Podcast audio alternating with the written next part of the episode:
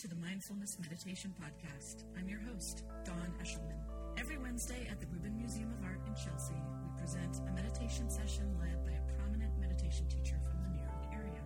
This podcast is a recording of our weekly practice. If you would like to join us in person, please visit our website at rubinmuseum.org slash meditation. We are proud to be partnering with Sharon Salzberg and the teachers from the Interdependence Project and the New York Insight Meditation Center. The description for each episode, you will find information about the theme for that week's session, including an image of a related artwork chosen from the Rubin Museum's permanent collection. And now, please enjoy your practice. Sharon Salzberg is the co founder of the Insight Meditation Society in Barre, Massachusetts, has been teaching and practicing for many years, and is the author of many fabulous books, which you can find in the bookshop, including Real Happiness at Work. Please welcome back Sharon Salzberg.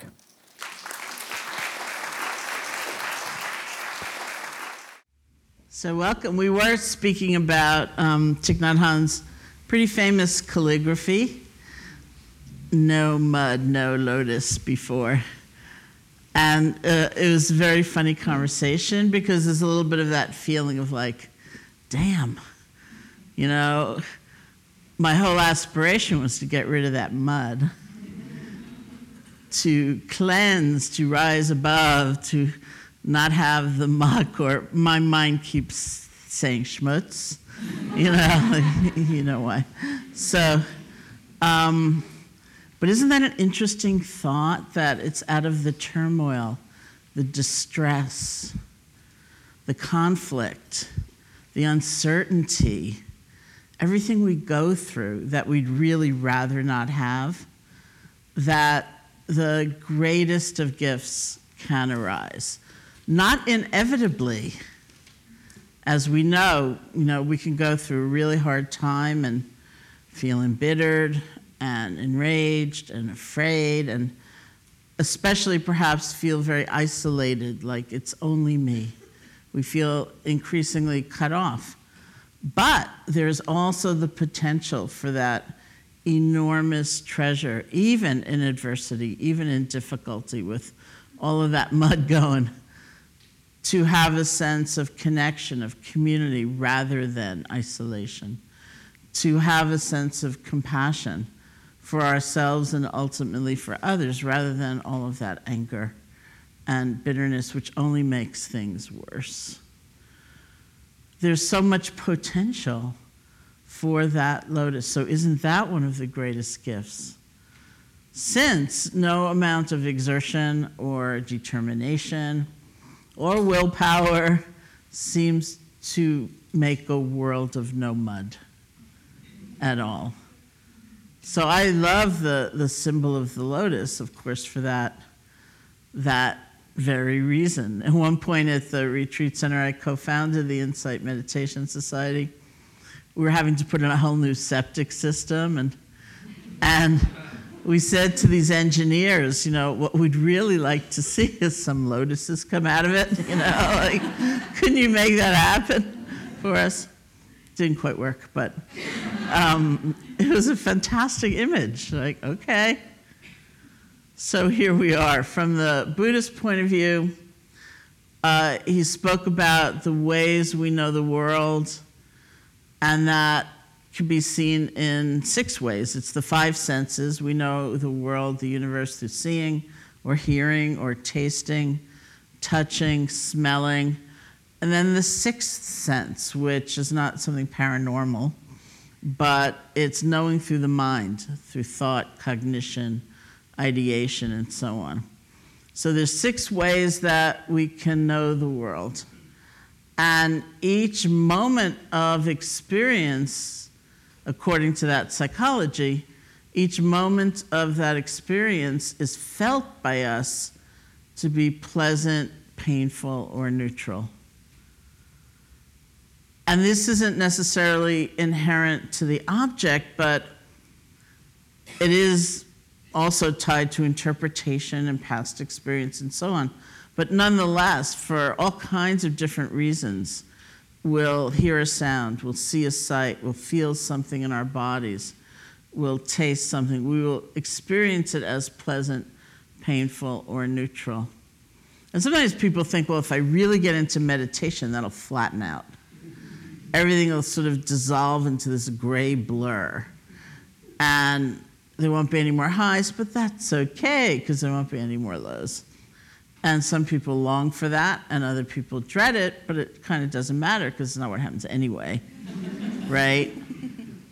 We go up, we go down. It's just part of the flow of life. How we hold it, how we relate to it, what we make of it. That's the whole point. So that when there is struggle, when there's difficulty, when there's something painful happening, it doesn't mean we've done wrong, we've lost control and failed. Um, it's a part of life. And the overriding question is how are we going to relate to it? What are we going to make of it? And it's not just painful things. There are so many pleasant, wonderful, really wonderful, wondrous, beautiful, delightful, joyous things that happen, and we don't quite take them in, right? We either are too distracted to even notice, that happens a lot, or, and or, we have some idea about what should be happening, and therefore uh, we're very upset because our idea our expectation is not being met. I often tell the story about going to Washington, D.C., which I do fairly often to teach. And uh, one year, a friend brought me to see the cherry blossoms in bloom. You know, there's a concentrated area with a lot of cherry trees and uh, which bloom, and it's like a it's an amazing thing. So we got down there, and it was this gorgeous day, and I just thought, wow, this is so amazing. Like, look at those beautiful, delicate pink blossoms. They're so amazing. And then my friend said, oh no, it's past the peak. And I thought, oh no, I'm having a bad experience. It's past the peak. We do that too, and so many other things as well. And we know with painful experience, there's so much conditioning. We have personal conditioning, we have cultural conditioning. Better hide it. Is not a good thing. You should have done better better hide them, you know, uh, whatever it might be. And so to, to have, it's almost like a more authentic, open hearted experience of what actually is without adding the shame and the isolation and the anger. That is an opportunity that's available to us through being able to pay attention differently. And then just to, to finish the model, it's also said that there's a good amount of our experience that's just kind of neutral, right? It's not very pleasant, it's not very unpleasant, and that's when we tend to go to sleep. We numb out, we wait for something better to happen. And we don't have to do that either. Most of us in terms of our attention, we're not awfully trained to subtlety. We tend to count on intensity in order to feel alive, either intense pleasure or intense pain. And so, what about waking up and connecting? That way, we get lotuses out of our really pleasant experience and our unpleasant experience, and even our neutral experience. There's creativity, there's there's renewal. So much can happen uh, based on our relationship, based on our connection. So, this is the, the prospect, this is the offering of meditation practice. Um, we can see meditation practice as just training attention. We train attention to be more stable so that we're not so distracted, we're not flying all over the place we train attention to be less cluttered. So many times, as soon as an experience arises, we have a judgment about it. I don't like it. Or, what a shame, this is going to last for the rest of my life. Um, Or what's it going to feel like tomorrow? Or no one else has anything like this. Or I've been meditating for 45 years, for God's sake, this shouldn't be here. Um, or whatever it might be, right? And so we see those reactions, we learn to let them go and come back to what our experience actually is. And we also have a much more awake and vital kind of attention. So, all those neutral, ordinary, routine, repetitive times, we're not so sleepy and, and disconnected. So, it's kind of an amazing thing with life going on as life goes on going up, going down, not always getting what we want, seeing things slip away, uh, having time do its thing, all of that, we have the opportunity to create a different relationship to everything. So um, there is the, uh, in essence, the purpose of meditation practice. So why don't we sit together? Then we'll have time for a brief period of questions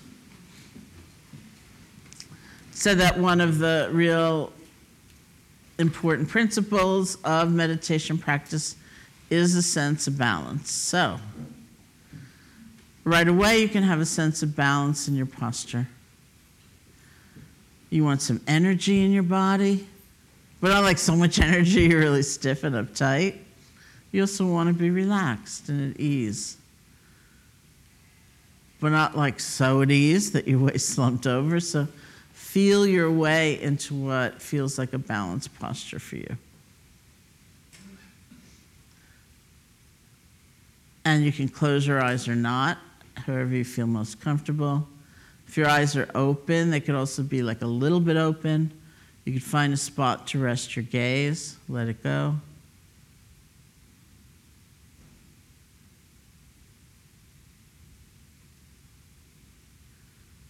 And something to keep in mind is that you cannot fail at this. All kinds of experiences arise pleasant, unpleasant, neutral. And the key is in how we relate to them. That's more important than anything. Start by stabilizing your attention on the feeling of the breath. See if you can find the place where your breath, this is just the normal, natural breath, is clearest for you or strongest for you. That might be at the nostrils or the chest or the abdomen.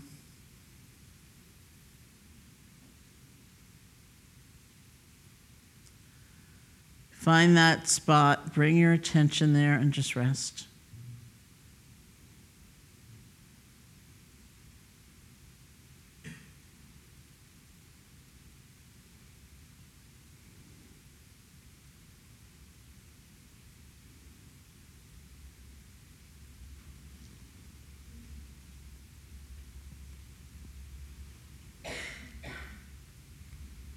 See if you can feel one breath.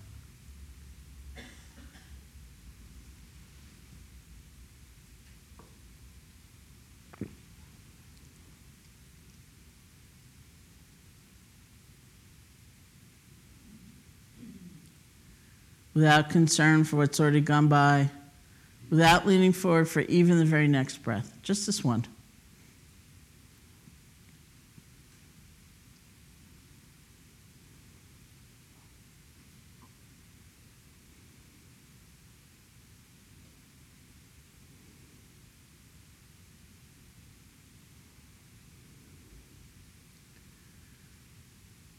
When I first started practice, I realized it's quite difficult for me to be with just one breath.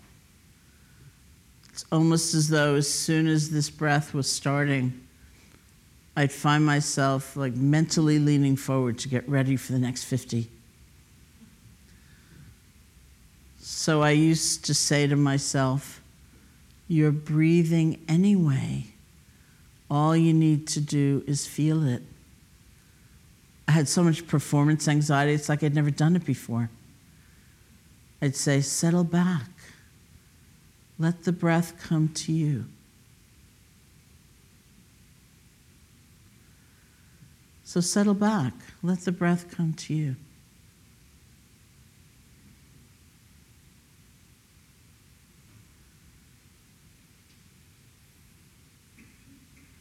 And if you like, you can experiment with a quiet mental notation like in, out, or rising, falling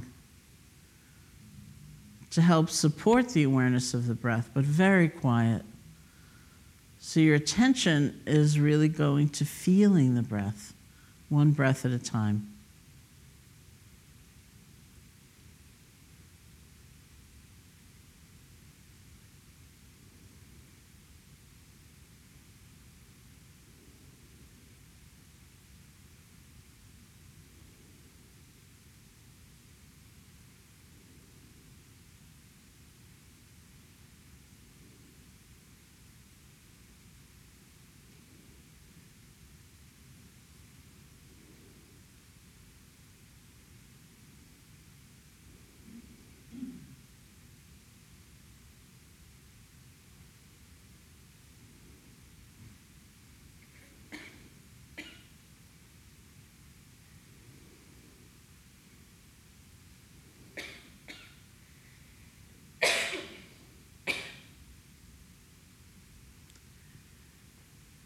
And the sounds or images or sensations or emotions arise, if they're not very strong, if you can stay connected to the feeling of the breath, just let them flow on by. You're breathing.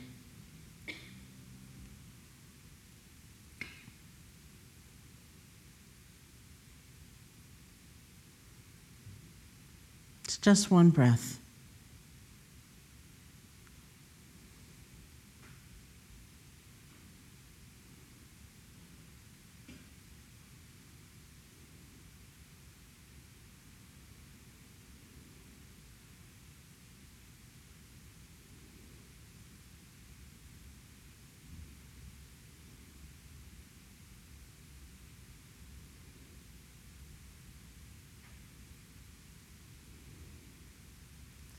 But something comes up and it is very strong, it pulls you away.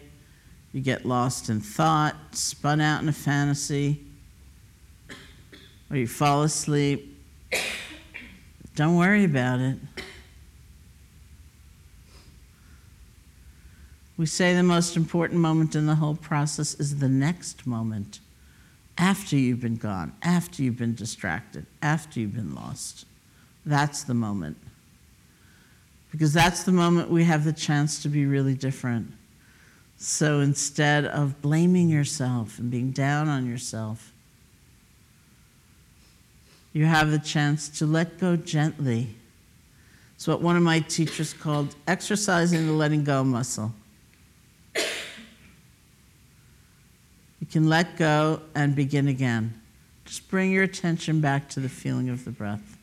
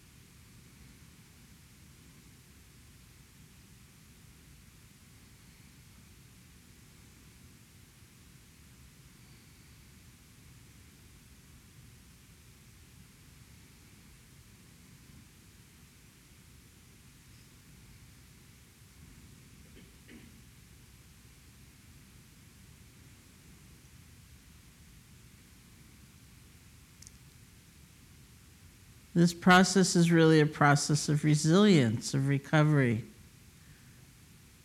We say the healing is in the return, not in never having wandered to begin with. We practice letting go gently. It's what one of my teachers called exercising the letting go muscle. We let go gently. And we shepherd our attention back to the chosen object, in this case, the breath. If you have to do that a billion times in the next few minutes, that's fine.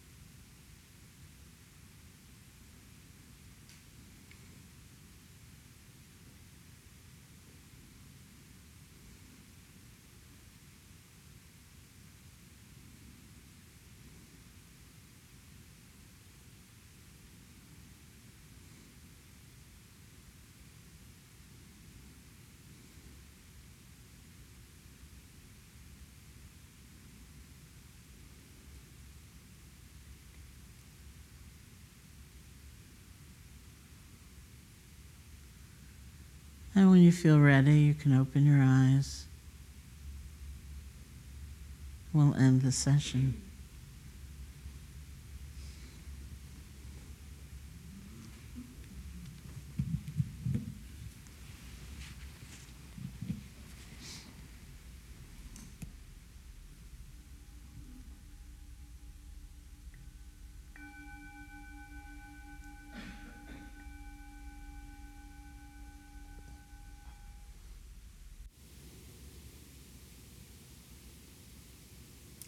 Thank you. Be happy.